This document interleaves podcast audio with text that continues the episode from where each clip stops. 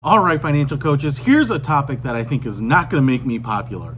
Stop thinking and stop saying that you're going to meet people where they're at.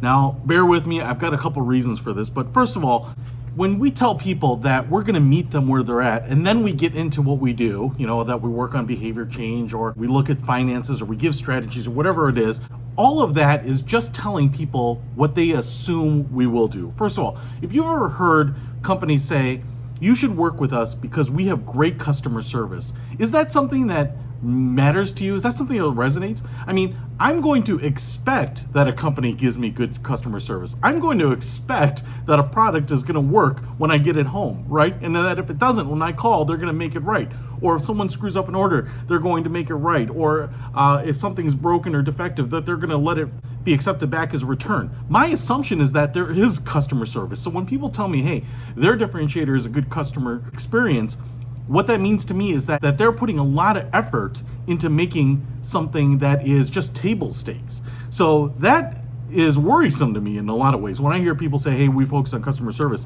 I actually think, why wouldn't you, right? So my point is when you tell people, I'm going to meet you where you're at, or you tell people, hey, I meet people where they're at, or whatever you say, um, I think that does not help you because the assumption is everyone is going to meet people where they're at. If you're building a house, I'm going to work with you based on your level of knowledge and where you want to go. Uh, if you are coming in for a medical treatment, I'm going to explain it in a way that you can understand, right? Everyone meets people where they're at. And so just saying that is kind of making the assumption that you would talk down to people if it weren't for your training.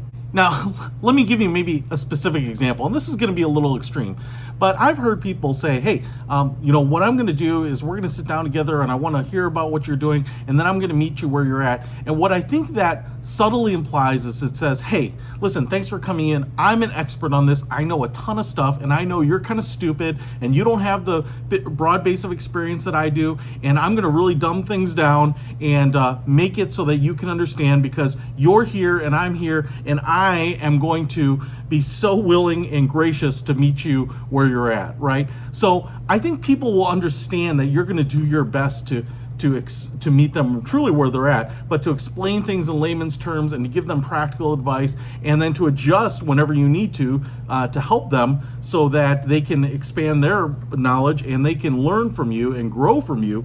But um, telling them that you're meeting them where you're at, I feel is somewhat judgmental and somewhat pompous. And so uh, just stop doing it. You know, they will assume that you're going to do it.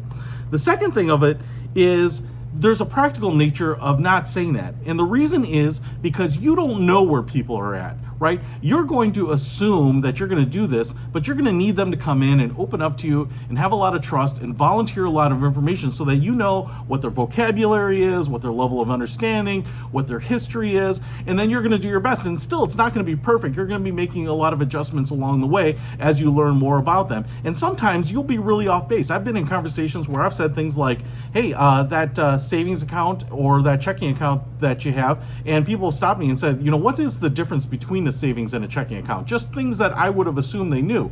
And so, hey, no problem. You know, it's I'm not judging them, and I didn't quite get it right. But what we'll do is I will take that question and I will answer it right away. And I'll say usually something like, "Hey, I'm sorry, I didn't mean to jump too far ahead in things.